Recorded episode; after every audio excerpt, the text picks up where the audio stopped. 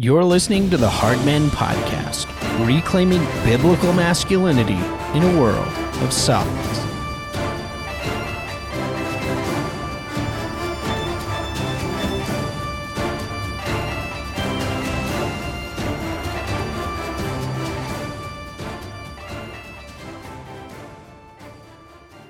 Welcome to this episode of the Hardmen Podcast. I am your host, Eric Conn. And in this episode, we are going through part two of our series, How to Get the Most Out of Your 20s. How to live in your 20s so that you set up the rest of your life for relative success. You're aiming at the right telos, and you can get to 40 and feel comfortable and happy, as few regrets as possible uh, with the decisions based on the decisions you made in your 20s. So, in last episode, uh, we were talking about the pitfalls and the bad paths and the bad advice that people so often give worldly advice in your 20s, and it can really shipwreck uh, what you want to accomplish with your life. It's not something that can't be redeemed and that Christ doesn't work through. So, again, if you have been through those things, God is sovereign and He can work it out, and we can repent and He can help us and we can make restitution, as it were. Um, so, don't feel dejected if you're 40 and you've made these mistakes. But I have talked to a lot of people after I published that first episode, and they were like, "Yeah, man, that's so accurate. I'm 40. You're absolutely right. I wish I could go back and help some of those younger people. Unfortunately, they can a lot of times, so that they don't make those mistakes." So again, today we're continuing with the argument that how you live in your 20s, the choices you make, again, they set the trajectory for the next couple of decades of your life. Again, today we're going to talk about the positive aspects of this.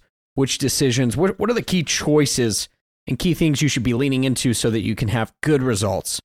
So, again, last time pitfalls, this time uh, the positive side of the equation. Now, as we jump into the episode today, I want to lay out a couple of, I guess, what I'll call guiding principles to frame our discussion in today's episode. So, first of all, your 20s are largely about what I'm going to call the season of seeds, the season of seeds. Not all seasons in life are the same. And when we're young, one of the things I remember, especially in my 20s, I didn't even fathom the concept of seasons, right? You've actually lived through so little of life. And because there's so much change in your teenage years, you know, go going from high school to driving a car to uh, getting married, moving on with your life. There's so many milestones that you fail. It's such a blur. You fail to recognize that there really are seasons to life. And, you know, you start having young kids and you think, this is the season I'll always be in. And it's really not true. So, one of the things is to, to recognize this early. You know, your 20s are a unique season in your life, and other seasons are very different. This is one of the things that older, wiser people can help you to understand. They know what it's like to live through multiple seasons, and your 20s are one of those seasons. Again, when I was 20, I had like zero comprehension of this. I just thought it's always going to be like this, but it really isn't. Right? Again, it's because of a youthful lack of long term perspective. Some seasons are for plowing and sowing, and some seasons are for reaping. And we need to recognize that our 20s are largely they're largely the season of plowing and sowing. It's it's formative foundational work and the fruit is going to come later. Right? Your 20s are about the hard work of turning soil over and planting seeds with oftentimes little or no signs of growth, let alone fruit. So, this is seasonally speaking what your 20s are like. It's this time to plow the ground, to sow the seeds, and to keep being diligent, to learn things like productivity, to steal a phrase from Doug Wilson. And then what I've realized at the age of 36, I'm just now at that phase where like everything that I was doing in my 20s is just now starting to pay off in in massive ways right in my career i'm starting to see wow i'm at a place where i really start enjoying my work that i find more meaning in what i'm doing i'm not low level i'm not mid level i've actually climbed um, in the structure, owning your own businesses, stuff like that. It's much sweeter than I could have anticipated when I was 20. When I was 20 and in my 20s, I was working low to mid level jobs, being a store manager at a retail place, stuff like this. And it was really hard and honestly not that enjoyable for me. I was still looking ahead to getting to the point where it's like, this is not really the work I want to do, but I have to be faithful. Right? I was I was paying my dues, punching the ticket to use those expressions. Right? And now at 36, I'm at the place where I want to be. I remember reading this about actors. Like most of the really successful actors are like 40s and 50s. Right? Because they spent their 20s and 30s just like grinding out crappy commercials. Right? And finally they worked their way up and they got into better roles and they were better known.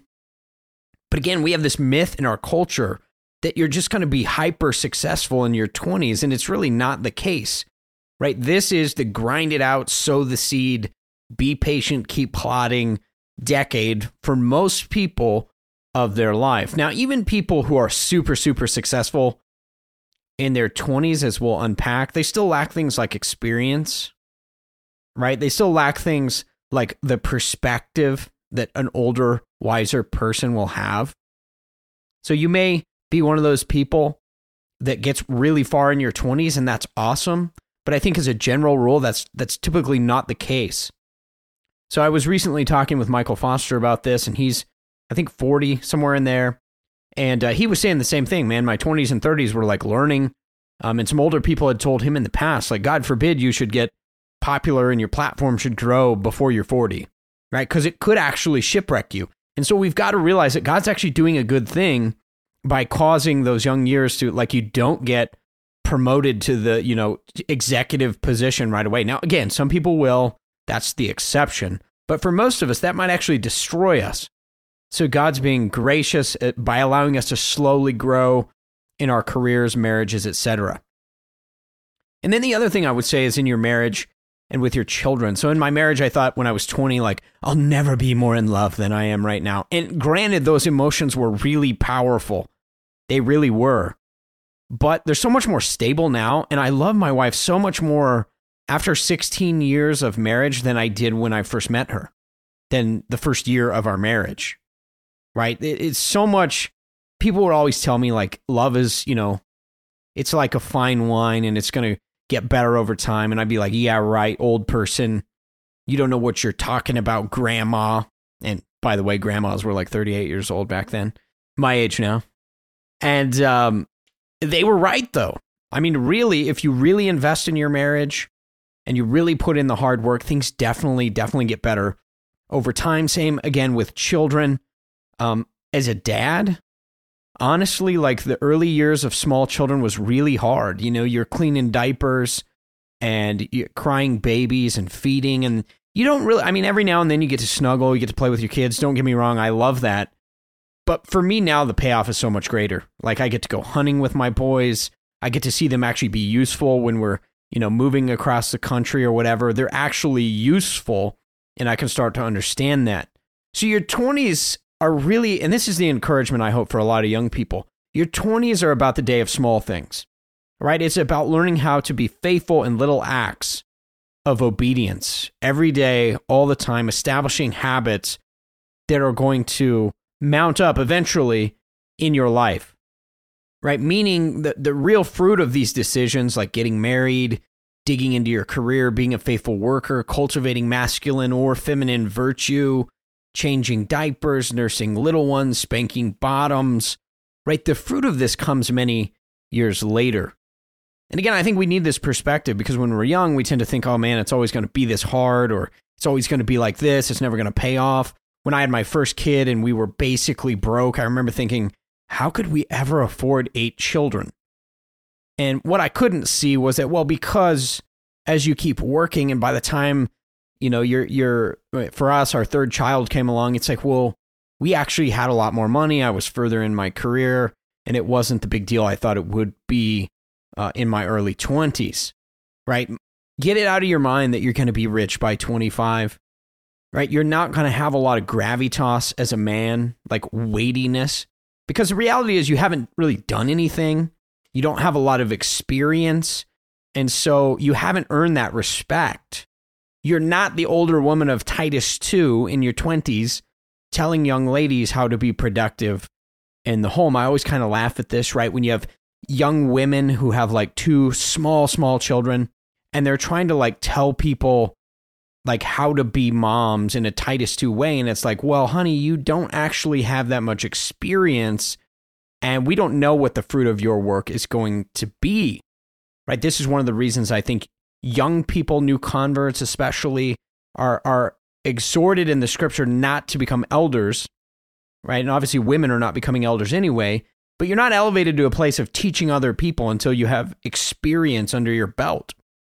Right? I think in the church, elders were actually elders, like older people, people with wisdom, people you could look at their household and their grown children, you could see the fruit of their lives. So again, I think if we get out of the mindset of seeing like, I'm going to be 20 and super successful, I'm going to be a mega church pastor, you know, or whatever, you know, I'm going to be a woman with a super huge Instagram platform where everybody follows me that's really shouldn't be the focus. Just focus on being faithful. It's the day of small things.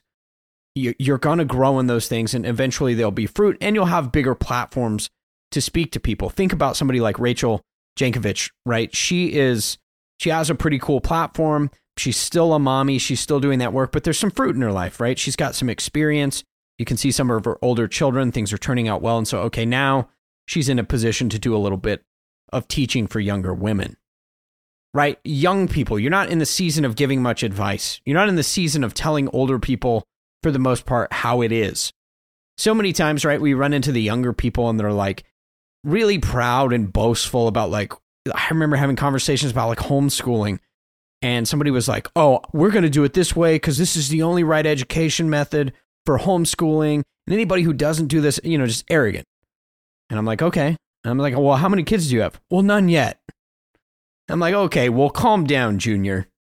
You know, let's let's wait a little while. Let's see how the fruit of your work actually pans out. Be humble. Don't try to be a teacher at your age. Just build your family and grow, and over time you'll have more wisdom, and people will respect you more for that. Right? We're talking about harvest things like wisdom, and in your 20s, you're mostly in the stage of planting seeds and being faithful. Your 20s are about establishing habits of gritty, grind it out type hustling at lots of little things that don't seem very significant at the time. And so young people need to be encouraged, right? You're going to work jobs, men, that don't seem glamorous at all. Oftentimes they're entry level, right? You're going to be wiping dirty bottoms, men and women, right? You're going to be paddling bottoms and praying at bedtime and falling asleep, nursing mothers, right? While you're trying to learn how to nurse, right? Going through that, I remember my wife with our firstborn, like having to go to lactation consultants and figure out how to do this and thinking, like, I'm never going to get this. I'm never going to figure out how to get a proper latch. And then, you know, n- you know, years later by our third, she's a pro. Right? These things grow over time. The, the the 20s are about being faithful in the little things so that you can one day be elevated to more. This is God's pattern. You condescend, you take on humble service, and then the Lord exalts over time. He expands your territory, he gives you more responsibility. And I think that's something that men need to understand. When you do a good job at your job, God is going to reward you with more responsibility, and you should be grateful, but understand it's more responsibility. Same with being a mother. So be patient build habits of faithfulness on a daily basis, and don't expect to see fruit for a long time. As you're doing this, don't lose heart. Again, this season of small beginnings doesn't last forever, and we need to hold on to the promise of the Lord both in the Psalms and in Galatians that those who reap in tears or in hard work and sorrow and toil, those who reap in tears will gather the harvest with shouts of joy. So all the hard work, spanking bottoms and cleaning bottoms and feeding mouths, and you get to the end of the day and you're like, oh my gosh, I'm totally exhausted. How do I keep doing this? It, it's worth it, right? It is completely worth it. Not only because it's rendered in faithful service to God, but because there's a harvest coming your way, right? Galatians 6 Do not give up, but keep sowing, and you will reap if you remain faithful. So remain faithful, mothers and fathers and young 20 somethings. The work you're doing to build households is glorious and it is good, and God will honor that work. You're not always going to work menial, low level jobs. You're not always going to be wiping bottoms. It doesn't come all at once, the change or the reward or the harvest, but in his faithfulness, success and promotions and resources and the fruit of grown children who are godly and bring blessing back to you, well, these harvests do come. And you can see that more at 36 or 40 or 50 than you possibly can when you're 20 years old. So take heart, be encouraged, and keep plotting. Now, as one example, I think about this as a man. Uh, recently, this season, I was hunting with my boys, and early on, I, you know, I would take them hunting, and it was like, you know, two minutes in, they're complaining, I'm tired, I'm cold, I want to go home. And you're like, oh, jeez. Or even when they're really little, like, again, I love infants, but honestly, they're mostly work, right? You don't actually get to experience in real time that they're an actual blessing. And I think in agrarian communities in the past, which is most of our world, by the way, you, you would have seen your kids being helpful at much younger ages. But I've got to see that, right? We were packing out an elk, and my oldest who's 14 and my middle who's 12 like they're on the mountain carrying serious weight with me from the packed out animal and we're in the dark and it's like 10 degrees and it's brutal outside and they're keeping me company and my oldest is carrying a, a hind quarter and he's holding the hind quarter while i'm carving it off the body of the animal and i thinking to myself like kids are actually useful kids are actually a blessing again you don't see that when they're nine months old. They're cute and they cry and they make messes. But there does come a point in your life where you get to see the actual blessing, right? Kids, if you wanted to build dominion, you wanted to build a farm, you wanted to build culture, you actually need human beings to do that work, right? And it's a tremendous blessing when your children make that transition into being productive members of the household. And you start to see when God said that children are a blessing, you, you understand they're not just cute and Instagrammable, they actually help you, right? They're useful.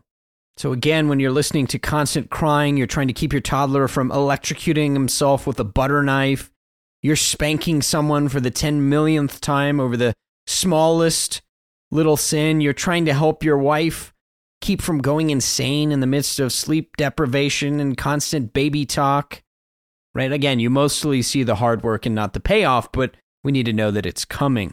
Think of your 20s like planting a fruit tree, right? Fruit trees, most of them take at least six years after planting before they start to bear any fruit. And some of the best ones are about 10 years, right? That's a really good picture of what your 20s are like. They're about planting and not seeing a ton of fruit. Just keep watering that tree and believing in faith and trusting that this is going to lead to something good. God says, discipline your sons, and when they're older, they will not depart from the way. Well, you have to take that in faith. All this hard work is going to pay off, but I'm not going to see it for 10, 15, 20 years. Think of the fruit tree. Think of the cherry tree. It's a really good picture of what your 20s are about. They're the planting and not seeing a lot of fruit. Trust the promise. Those who are faithful in little are given much. And what you want to do is continue to build habits of faithfulness. Again, trust the system. So that was point number one. Point number two guiding principle for today's episode we need to give our sons and daughters a 50 and 500 year legacy vision. Right? So much of the problem is A, we don't have one of those for ourselves as parents, but then our children, like naturally in our day and age, we're very individualistic, we're subjective, like hyper subjective. The only person we think about is ourselves, and the only time frame we think of ourselves in is right now. How can I have pleasure today, right now? And so, what we need to be instilling in our young people is this legacy perspective. What do you want to build in 50 years and 500 years? And it's huge, the 500 year perspective as well, because you realize then that we're all, as family members, we're tied to this together. You can't accomplish a 500 year goal, a legacy vision. You can't accomplish that in your own lifetime. So, you're going to have to pass it on to your kids. And this is what we need to cultivate this is what we need to cultivate. So, what we need to be doing is thinking for our own lives first where do you want to be in 10 or 20 years? Start there. Where do you want to be in 50 or 500 years? right? And then we can start figuring out how to aim for that. In other words, what we want to do is we want to set legacy goals and we want to implement legacy systems that help us to achieve those goals. As we do this for ourselves, we then can pass it on to our children. Here's one example that I want to give of something that I shared recently on Twitter. This is aimed at, at ladies. So I said, ladies, you could spend your early 20s building a household, stacking babies on your lap, and establishing a legacy that will last 500 years. Or you could trade that for empty sex with strangers and an overpriced psychology degree. Your choice. Right? So, what am I doing with a tweet like this? Well, this is often how I talk to my sons. I give them two paths and I just put it in the language of today. So, think about this. If you raise children, say you raise, you know, five to eight children, and you think in a few generations, pretty quickly, you're going to be 200 years down the road. And you say, well, I have a direct impact on that through the way I raise my kids, through the vision that I give them, through the institutions and households that we build. So, through your children, you really have impact in the next couple hundred years. It's really quite fascinating when you think about it. Or, here's another path. You can just think about what you want today, go to college, get a couple hundred thousand dollars in debt, sleep with everybody, probably get some STDs, and end up with a lame psychology degree that's basically good for nothing. So, which of these two things would you rather have? Right? Have those conversations with your kids. Paint the portrait of where godliness can lead according to faith and the promise, and then show them where this empty promiscuity, for example, feminism, college, career, etc., will take you. Right? So, this is one of the things we need to be doing with our kids. We need to be talking about our legacy goals the the kind of legacy you want to leave behind when you die. We are going to die and it's really not that far away. Even if we live 50, 60, 70 more years, where are your offspring going to be in 500 years? What institutions, truths, family visions are you going to leave behind in the faith? Right? Remember the promise to Abraham was to you and to a thousand generations. Right? So God was teaching Abraham to think about what's coming in a thousand years. Don't just think about your life. Think about your offspring a thousand years from now. Think about the people who are going to be part of your household by way of extension of what you do through your kids. Right? That's what we that's a perspective that we need to have and we need to pass on. And when we do this, the point of it is that we realize we and our children are in the same team. Right? Our parents and then grown children, we're on the same team working for the same legacy vision right? Here's the reality in America today everybody has a legacy plan. Everybody has a legacy plan. Some of them just suck, right? My friend Dan always reminds me of this. He says, listen, if you're a turd of a human and you're a selfish person and you raise selfish turd of a human sons, then you got the legacy that you deserved, right? You got a worthless legacy because you're a worthless person, right? So, for example, this is one example that's very prevalent in our culture today. Right when I was growing up, I heard adults all around me repeatedly talking about how they couldn't wait for us kids, our generation, to grow up and get out of the house, to get out of their hair.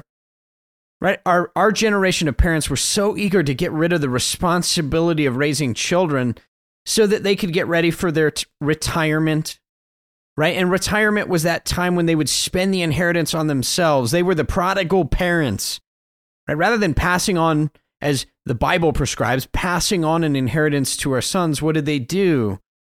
They planned to use the inheritance on themselves, right? They were going to spend their retirements on beaches and golf courses, traveling the world, and generally having nothing to do with their own children. The number of times that I heard expressions like these once you're out of my house, you can do whatever you want. You won't be my responsibility after you're 18. Right? This is the kind of language and life goals that drive generational wedges even deeper. This is the way that you stunt your legacy. Right? If you're telling your children that you have nothing to do with them after they leave your home, I mean, first of all, it's unbiblical. It's like legacy suicidal right? There's no better way to drive a wedge between you and the coming generations. But you cannot have a 500 year plan or an Abrahamic thousand year plan if you're really like you're really feeling it. Right? This cannot be accomplished by one generation, but you're certainly not going to accomplish it if you tell their your kids like you turn 18, you're on your own. I want nothing to do with you after that point. Go find your own wife. Go find your own husband. You're not my responsibility anymore. Completely unbiblical, all of it. But it teaches our kids to live for themselves, to not be responsible for anyone outside of their own circle, maybe their own household, but certainly not anyone else, not their parents, not their relatives. Right? It's a selfish model, it's an anti generational legacy model. Right? What we're doing is we're teaching our kids in this instance to embrace a legacy of self centeredness. Right? That's what we're going to pass on to them. So, again, what we need to do is pass on a different mindset about legacy. And this brings us to the third ground rule or principle that frames our discussion today. And it's this finally, parents need to take responsibility for launching their children and aiming them at the right target. Right? This is very much tied to this legacy model. Remember in the Psalms, we're told that children are a blessing from the Lord, that he who fills his quiver with them is wise and blessed by the Lord. Well, what's a quiver full of? It's full of arrows. Your children are arrows. Arrows, by the way, it's not like a cute analogy. Arrows are weapons of war. They're made to be shaped and aimed and shot at something. They're meant to take down the enemy. They're meant to fight in the culture war and to build the walls of Christendom. That's what your arrows, your children, are meant to do. And who shoots them? The man, the warrior, the mother, and the father right? You aim them at things and then you shoot them, right? You are the one that is responsible for aiming your children in life, and that doesn't end when they're 18 years old. Certainly, most of the work is done before then, most of the formative work is done before then, but your responsibility does not end at 18 years old, right? Fathers have this immense responsibility to make sure that their children find godly spouses, right? Think about the example we have in our father in the faith, Abraham. Abraham went and saw it as his responsibility to go and find a spouse for Isaac. And so he commissions his servant and he goes and he's specific. You will not marry, you will not marry one of the women of the land around us, one of these godless women. We will find you a godly wife. And so that's what Abraham does. But how many how many parents today just send their kids off to college, which is like a drunken frat party, right, a promiscuous drunken frat party, and they're like, "Well, I hope you figure it out and please, you know, if they even tell them that." Right, especially for women, this is incredibly irresponsible, but it's irresponsible for our sons as well. Right? Do we as parents view it as our responsibility to make sure that our children find the right spouses? That's going to impact them and us for a long time. You remember Esau, Esau marries terrible women, and then it says in the scripture in Genesis that right? Those women made their parents' life miserable, right? Isaac and Rebecca. So we need to be helping our children figure these things out early on, aiming them again as arrows. Our children need to see that they are part of this multi generational project and we're helping them in it. They're not special little snowflakes who need to follow their hearts and do whatever the heck they want to do. They're an extension of this ever flowing stream that is our legacy. Right? It didn't start with them and it doesn't end with them. And so we need to help them think intergenerationally and then launch them in the world appropriately. Fathers, you should help your sons figure out a trade. Right? In the old world, a, a more ancient world that existed, you know, even a hundred years ago, it was obvious that a father was responsible to give his son a trade. If you didn't have a, a profession, a trade, a skill, some way to make money, then you would die, right? Your livelihood is your life. It's how you provide. So fathers were responsible to pass that on, you're responsible today, right? Obviously, we have different ways that we go about learning trades and professions, but fathers, you're responsible. You're responsible for your daughters to ensure that they find godly husbands. Don't send them to college in the world and say, well, good luck. You're not my responsibility anymore. This is really not a Christian mindset right? Again, helping our children launch does not begin on their 18th birthday either. If we want to help them find a spouse, for example, we should start hanging out with other godly families when our children are young. We should get to know their parents, we should get to know the children, and we should be identifying potential godly spouses, praying, helping to disciple our kids, being friends with those other people, helping them disciple their children in the context of the greater community. Right? We see which relationships develop over time. We teach our children that who they marry will impact our entire family for generations to come. Right? And then we help them to make wise decisions. I tell my children that all the time. And they have that expectation. This is what fathers are for. We help our daughters learn household management from an early age, how to care for younger siblings, how to cook, and how to manage the home and the household. We teach our boys how to work diligently with their hands. Right? All of this training can start and can get pretty intense as early as 8 to 10 years old. To quote Ron Swanson, child labor laws are destroying this country, and I actually believe that right? Children can work and should have responsibility as appropriate for their age. And they can take on way more than you think. If you want more conversation about this in particular, I would definitely recommend Joel Salatin's book titled Folks, This Ain't Normal. I think in the early chapters, he talks about how you can involve your children in work and some really foundational stuff. Joel also, by the way, writes a lot about passing on legacies and uh, inheritances in a way that is helpful and I think more biblical than what most people think today, right? We think when you die, you give an inheritance. And Joel says, no, inheritance is traditionally our living. So, anyway, that's one good resource, and I would encourage you to check that out. So, what I want to do now is I want to move on from the general principles and I want to tackle particulars. I want to tackle particulars. These are the ways the positive ways that you can get the most out of your 20s. So, number one, how can you get the most out of your 20s? You can have and develop a specific mission in life. You find that mission, you go hard in the paint, and though you change careers, though you change where you live, your mission is going to remain, right? Because it's based on this 20, 50 year model. And the beauty of this, what is the mission? We've talked a lot in the show about this, but what we have to do is we have to go back to Genesis to understand the mission that men and women have. And I would encourage you at this point, if you really want to dig into how to find your mission, how to understand what it means to be a man taking dominion and then taking a wife to help him in the process of dominion, to be fruitful, to multiply, and then to figure out what your particular skill set and mission is within that greater Dominion mission, I would definitely encourage you to check out It's Good to Be a Man by Michael Foster and Bnonn Tennant. They have a lot of practical things in that book to help you figure out what's your mission. So if you're a parent now and you're training teenagers, you're helping your sons and daughters figure out like what should their mission be in their 20s, they're 17, 18, whatever, 16, what aim and what trajectory am I supposed to be giving them? I would definitely encourage you to check out this book. It's Good to Be a Man by Michael Foster and Bnonn Tennant. But this is really the point that men are supposed to have a mission, and that mission is dominion, right? And part of that mission is getting married, having a wife, right? The, the mission comes first, then there's marriage. Once you have a mission, then you can invite the woman into the mission, and then together you can take dominion by building your household, right? That means among other things, establishing a marriage and then having children, being fruitful and multiplying, raising future dominion takers.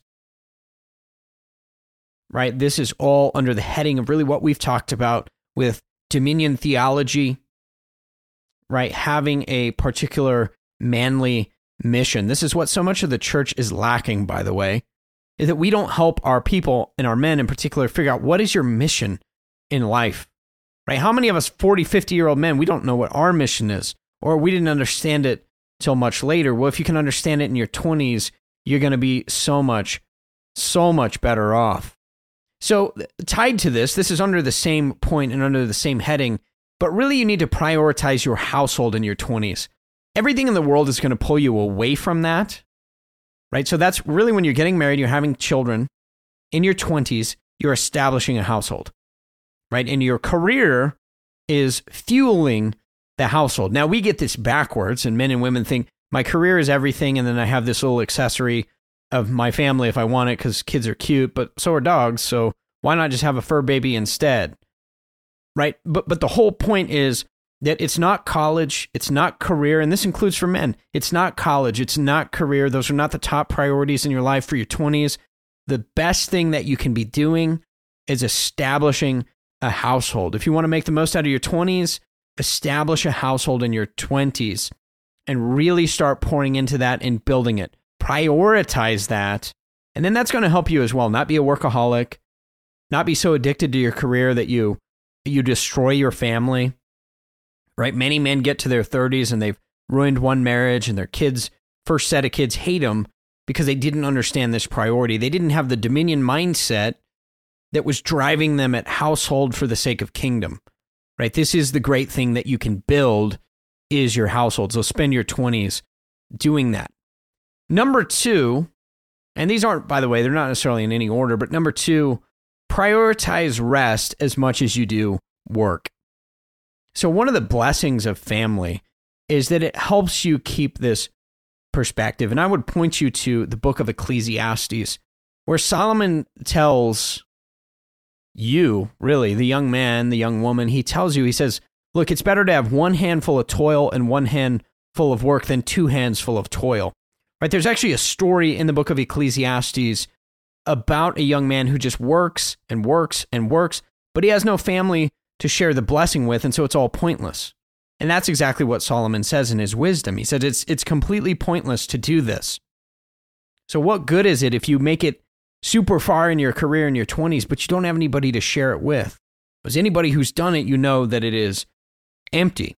So household, one of the things it helps us do is prioritize rest, enjoyment. We're told continually in the book of Ecclesiastes, enjoy life with the wife of your youth right? The gift of God is to enjoy some of the fruit of your toil, right? To enjoy your children. And one of the things that I definitely, definitely got wrong at points, it was a continual battle early in my 20s, was I was so driven in my career, right? I was so desperate to make it to the top and make it to the top right now and prove to my bosses how motivated I was to sharpen my skill sets to get promoted, all those things that there were times where it's like I'd go on three or four business trips a month. Right. My wife is at home with small children. I didn't know how to say no to my bosses. I didn't know how to just be more patient. Right. I thought that I could really just put career first. And what I realized over time, it's a perfect recipe for burnout. It's a perfect recipe for your wife to be burned out and, and your kids, man, they need you at home down the road, what I did is I was like, you know, I just told my boss, like, I can't travel that much. And they were like, awesome. We totally respect that. Right. I was all afraid that it would cost me promotions and other things. It really, at least in that one job, which I held for a good portion of my 20s, it really didn't. So be courageous, put your household first. And again, to point number two, prioritize rest as much as you do work. If you doubt the benefits of rest, I would encourage you to check out the book um, I can provide a link for this, but the book title is called Rest. And I believe the author is Alex Soojung Kim Pang. The book is Rest by Alex, say this 10 times, Soojung Kim Pang. I think that's right. I'm pulling it from my memory, but a really phenomenal book. And he shows in the book that, listen, the, the best, most creative people knew how to prioritize rest in their life, sleeping, deep play, uh, making sure that you're not you're devoting a certain portion of your life to really deep work, right? Really intense, focused, deep work. But then your life is also really balanced with rest so that you can come back and be refreshed, right? This is one of the reasons that these like rena- world renowned, famous in history scientists and inventors, they were always like really into something like mountain climbing or musical instruments. Because when they would engage in something that was really rigorous, it would free their mind from what they were working on on a daily basis. And that was the way that they got rest. So, again, really important in your 20s, cultivate rest, enjoyment as much as you do work. One of the best ways you can do this is by really building a rhythm into your life of honoring the Sabbath, right? Honor the Lord's Day.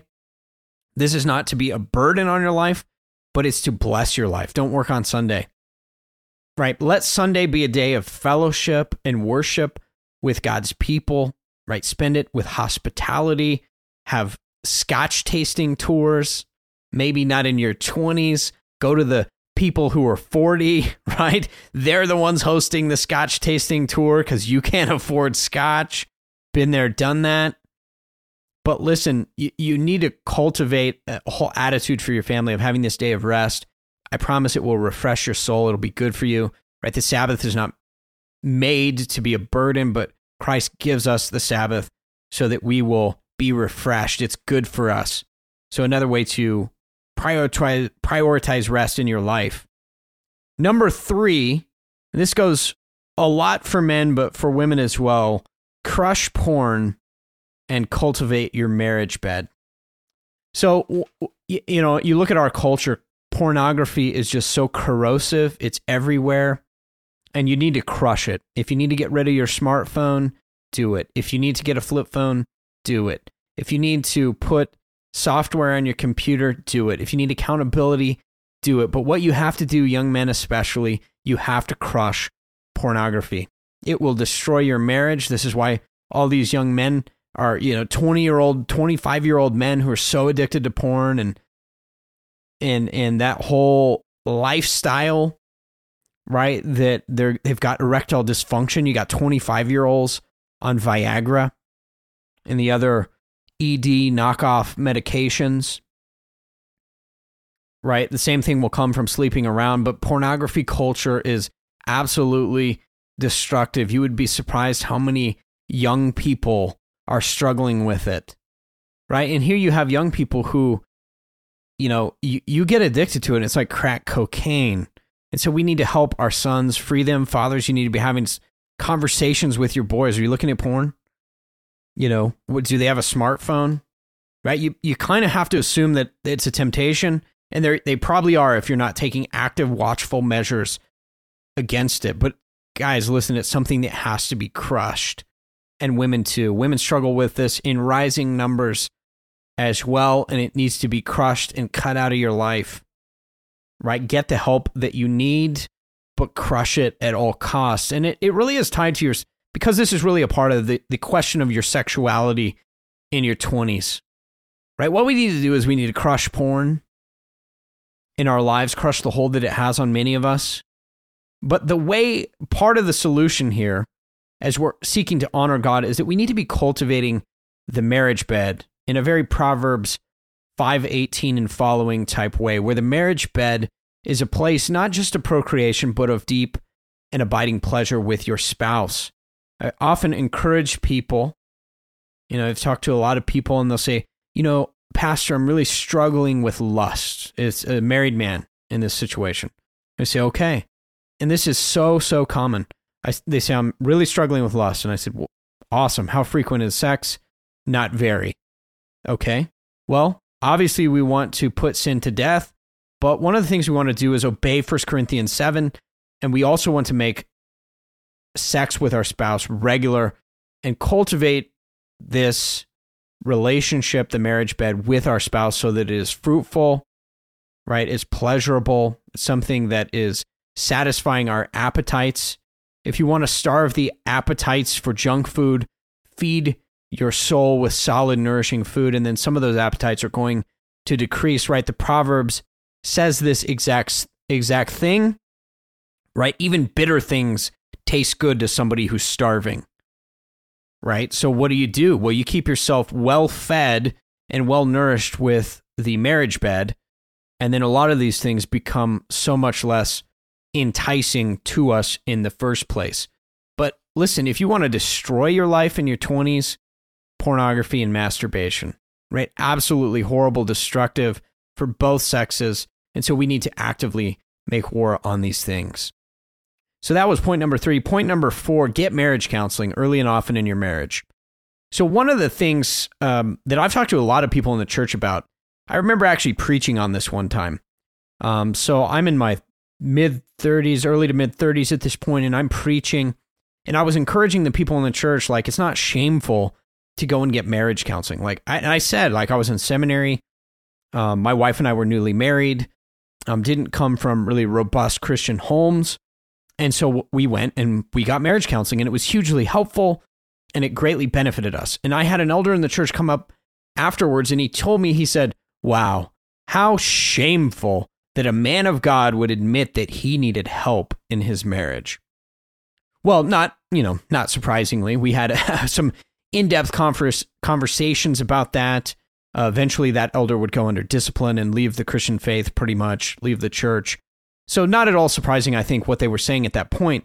But here's the notion, right, that we're too proud to get help or if we need help that that's somehow shameful.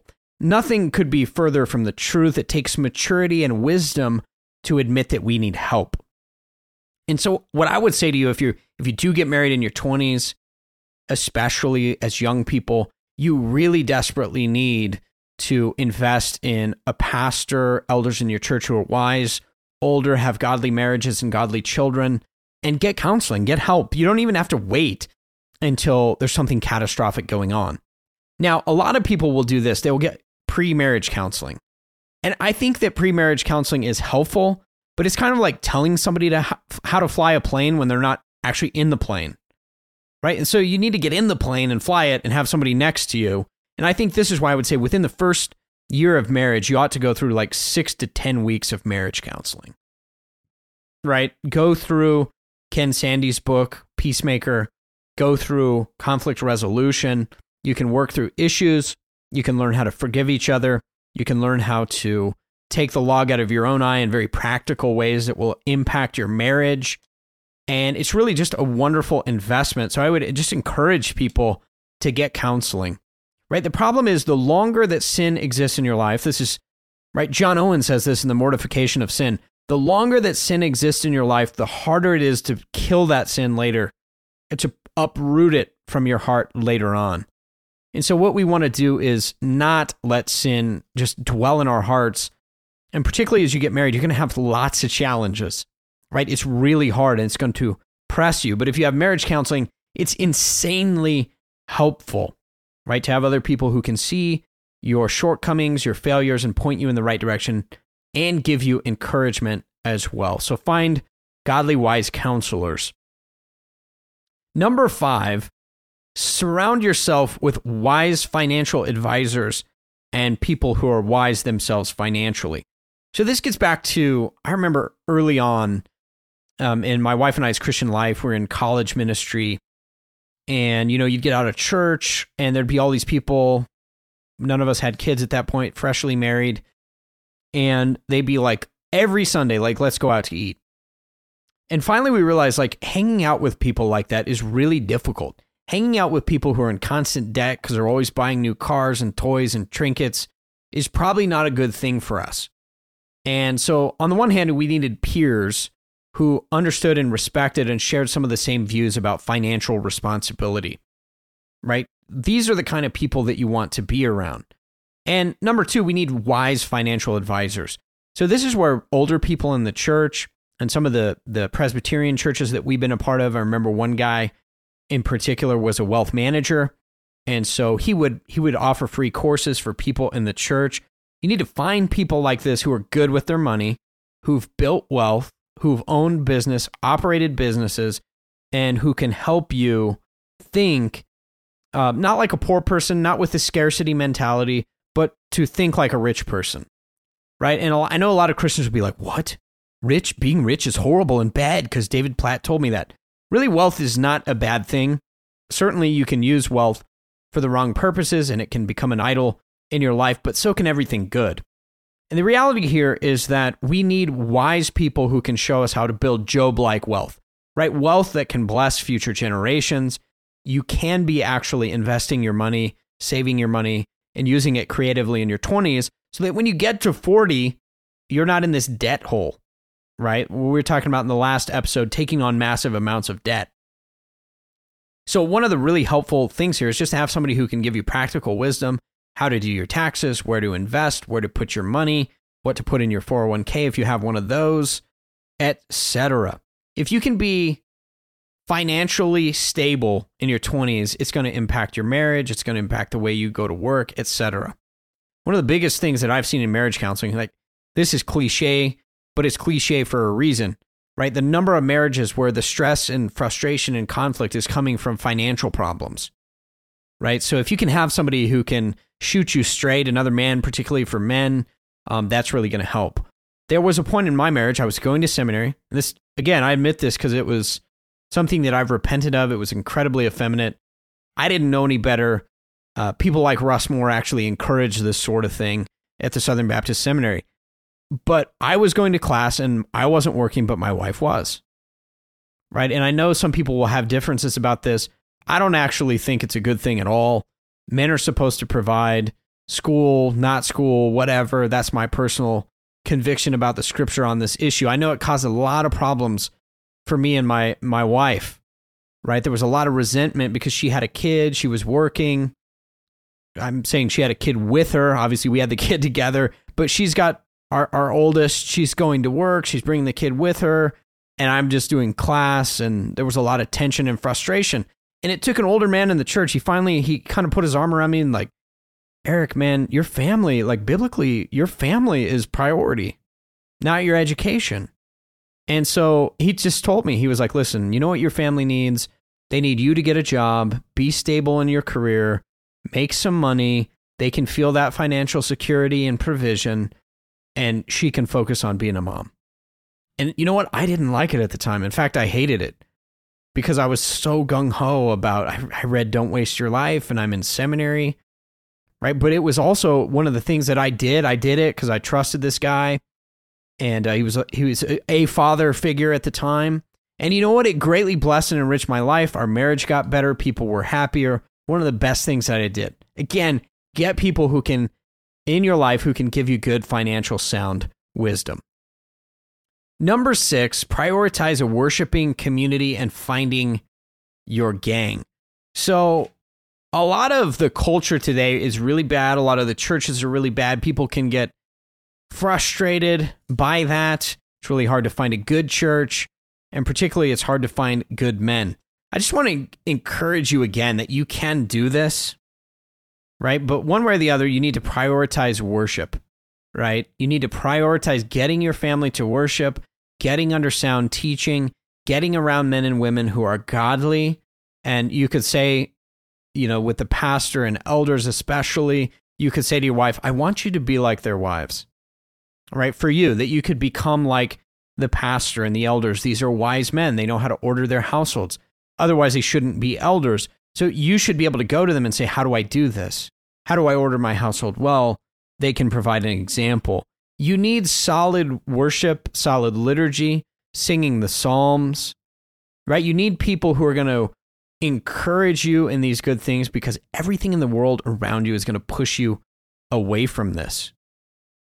Right? It's it's very interesting in my life because church was a pivotal thing early in my marriage and it it definitely helped me and we didn't even really go to that good of a church. Like looking back it was very seeker sensitive, it was very emergent, but God was also gracious and that he put people around us who could give quite practical and helpful advice. I mentioned financial advice just a minute ago, but I remember the pastor's wife when my wife was pregnant with our first.